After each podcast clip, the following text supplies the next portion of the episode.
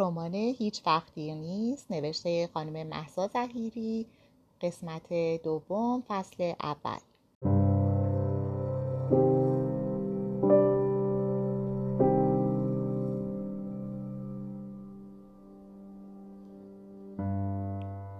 با گذشتن از پلای زوار در رفته چهار طبقه و وارد شدن به اتاقک روی پشت بوم بوی سیگار زیر دماغم زد. انگار از همیشه بیشتر بود. قبلا زیاد به اینجا رفت آمد داشتم برای بررسی اوضاع ساناز و مادرش. اما حالا انگار سالها از اون دوران میگذشت. انگار از توی قار بیدار شده بودم و قرار بود با آدمهای اطرافم سکه های قدیمی بدم. به طرف تنها پنجره رفتم و بازش کردم. پنجره که قبلا رو به آسمون بود و حالا رو به دیوار ساختمون بغلی. به دیوار نگاه کردم و گفتم این رو کی ساختن؟ سه ماه پیش تموم شد. چند واحدش هنوز خالیه. کنارم ایستاد و اضافه کرد. ببین چه ویویی دارم.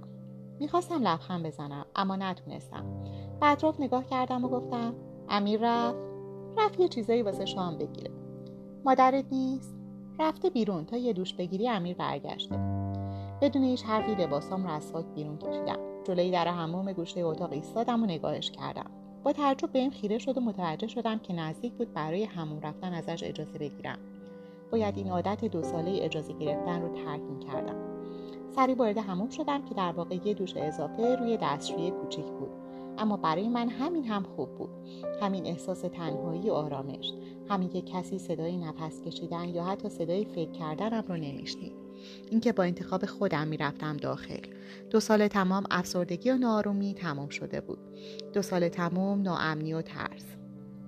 دست توی موهای خیسم فرو بردم و عمدن کشیدم. باید خیلی زود خودم رو جمع و جور می‌کردم. باید دوباره سر پا می‌شدم. وقتی با تیشرت و شلوار بیرون اومدم امیر هم برگشته بود. این لباس و سانا سه ماه پیش برام خریده بود. مشغول حرف زدن بودم. به یکی از پشتی ها تکون دادم و گفتم ساناز بیا موهام رو کوتاه کن. امیر واسه چی؟ ساناز بذار قیچی رو پیدا کنم.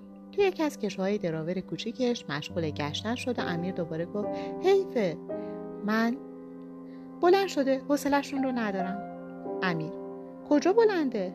ساناز قیچی و گیره ها و اسپری رو بیرون کشید. اسپری رو پر کرد و پشتم ایستاد. یه روسری به پشت گردنم بست و گفت خیلی کوتاه. امیر نه من. تا روی شونه. امیر به صورت ساناز که من نمی‌دیدم نگاه کرد و بعد از اتاق بیرون رفت. هوا کم کم داشت تاریک می‌شد و پشت بون برای قدم زدن خوب بود. ساناز با مهارت یه آرایشگر حرفهای مشغول شده بود. حتی نپرسید چه مدلی می‌خوام؟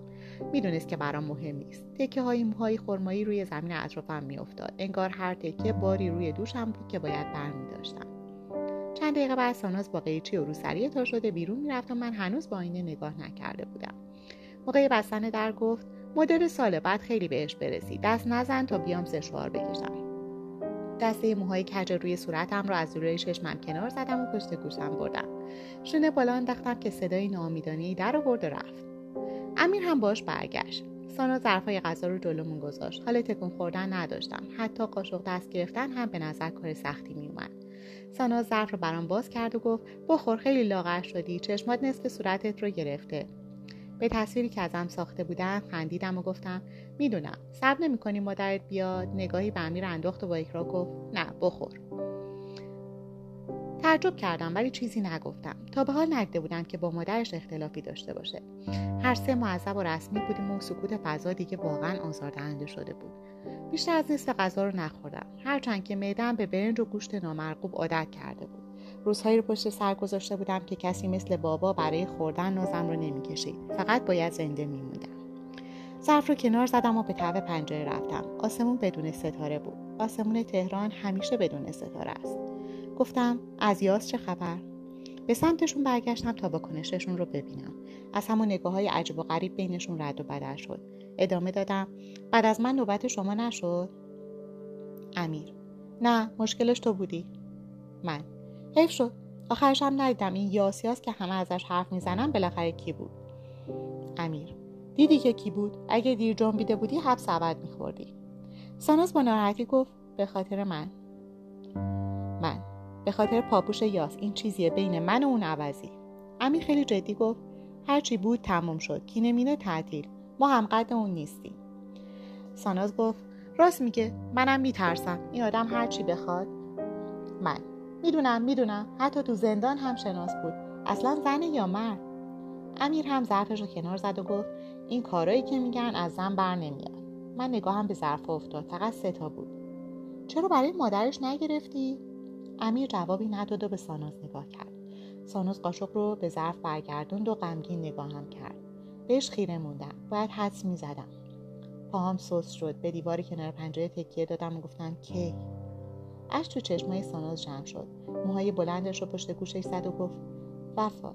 حتی توی ملاقات هاش هم بهم به نگفته بود. این دردی رو که دو سال توی قلبم حس کردم حالا بیشتر از تحملم شده بود. با صدای بلندتر گفتم کی؟ ساناز روی چشماش دست کشید و با صدای گرفته گفت یه ماه بعد از عمل پیوند رو پس زد. روی دیوار لیز خوردم و نشستم. زانه هام رو بغل کردم.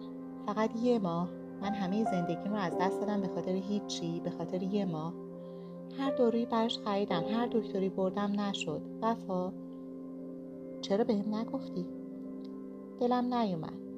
به خاطر هیچی بود. و باز تکرار کردم. من تا پای ادام رفتم و برگشتم. امیر و ساناز نمی‌دونستن اما خودم که می‌دونستم. با صدای آروم گفتم دو سال با چشم باز خوابیدم که آدمای یاس خفتم نکنن. می‌دونستم همه جا نفوذ داره. امیر به حرف اومد. حتما بیخیالت شده. اگه می‌خواست بمیری تا حالا مرده بودی. تو نمی‌فهمی اون تو چه خبره. دو سال هر بدبختی رو تحمل کردم. ساناز شروع به گریه کرد و امیر گفت منم اون تو بودم. تو فقط خودتو زجر دادی. سر رو محکم تکون دادم. اون هیچ نظری در مورد جایی که من بودم نداشت. ادامه داد کسی مجبورت نکرده بود. ساناز داد امیر. حرفی نزدم. دستم را از روی زانه هم برداشتم و سعی کردم شبیه زنهای بالغ 26 ساله به نظر برسم. همین چند دقیقه پیش به خودم قول داده بودم که زندگیم رو جمع جور کنم. سانا ظرفها رو توی سطح زباله انداخت و به سمتم برگشت. گوشیش رو به طرفم گرفت و گفت بگیر زنگ بزن خونه. می‌دونی چقدر عاشق مادرم بودم. هر کاری به خاطرش کردم. حتی از تو هم مایه گذاشتم. یه روزی میشه از هر کاری که نتونستی براشون بکنی پشیمون میشی. عصبانی داد زدم. من ولشون نکردم. اونا منو بل کردن. بزن وفا با ناراحتی گوشی رو گرفتم و عددها رو زدم. بعد از مکس روی شماره خونه دکمه کار رو فشار دادم. صدای مامان توی گوشم پیچید. بله. سعی کردم بغز نکنم و گفتم مامان منم. وفا از کجا زنگ می‌زنی؟ متوجه گرفتگی صدا شدم و گفتم خونه دوستم. حالت خوبه؟ آره خوبم. مامان ناله کرد و صدای گریهش رو شنیدم. گفتم مامان بابات ازت دلخوره. بذار یه مدت آوا از آسیاب بیفته. رازیش می‌کنم بیاد دنباله. مثل همون وقتی که قرار بود رازیش کنه بیاد ملاقاتم. اما هیچ وقت نیومد. می‌دونستم. من حسابی گن زده بودم. بابا خیلی به آبروش اهمیت می‌داد و من آبروی همه رو برده بودم. از وقتی یادم میومد خونمون شلوغ و با رفت آمد بود. با همسایه ها اهل محل هم آشنایی داشتیم. هر اتفاقی که برامون میافتاد همه با خبر می‌شدن. الو بفا مراقب خودتون باشین. یکم صبر کن وحید رگ خواب بابات رو می‌دونه راضی میشه. دو سال قرار راضی بشه. دوباره زد زیر گریه و گفت پول لازم نداری؟ پوزخند زدم و گفتم نه. مگه میشه؟ چیزی نمی‌خوام. بفا خدافظ تماس رو قطع کردم و گوشی به طرف ساناز گرفتم. چیزی از هم نپرسید. داغونتر از این حرفها بودم که با کسی درد و دل کنم. امیر در یخچال رو بست و با سه تا استکان و دو بسته ساندیسی کنارمون نشست. استکان رو تا نیمه پر کرد و یکی رو به سمت من گرفت. دستش رو رد کردم. حالم خوبه.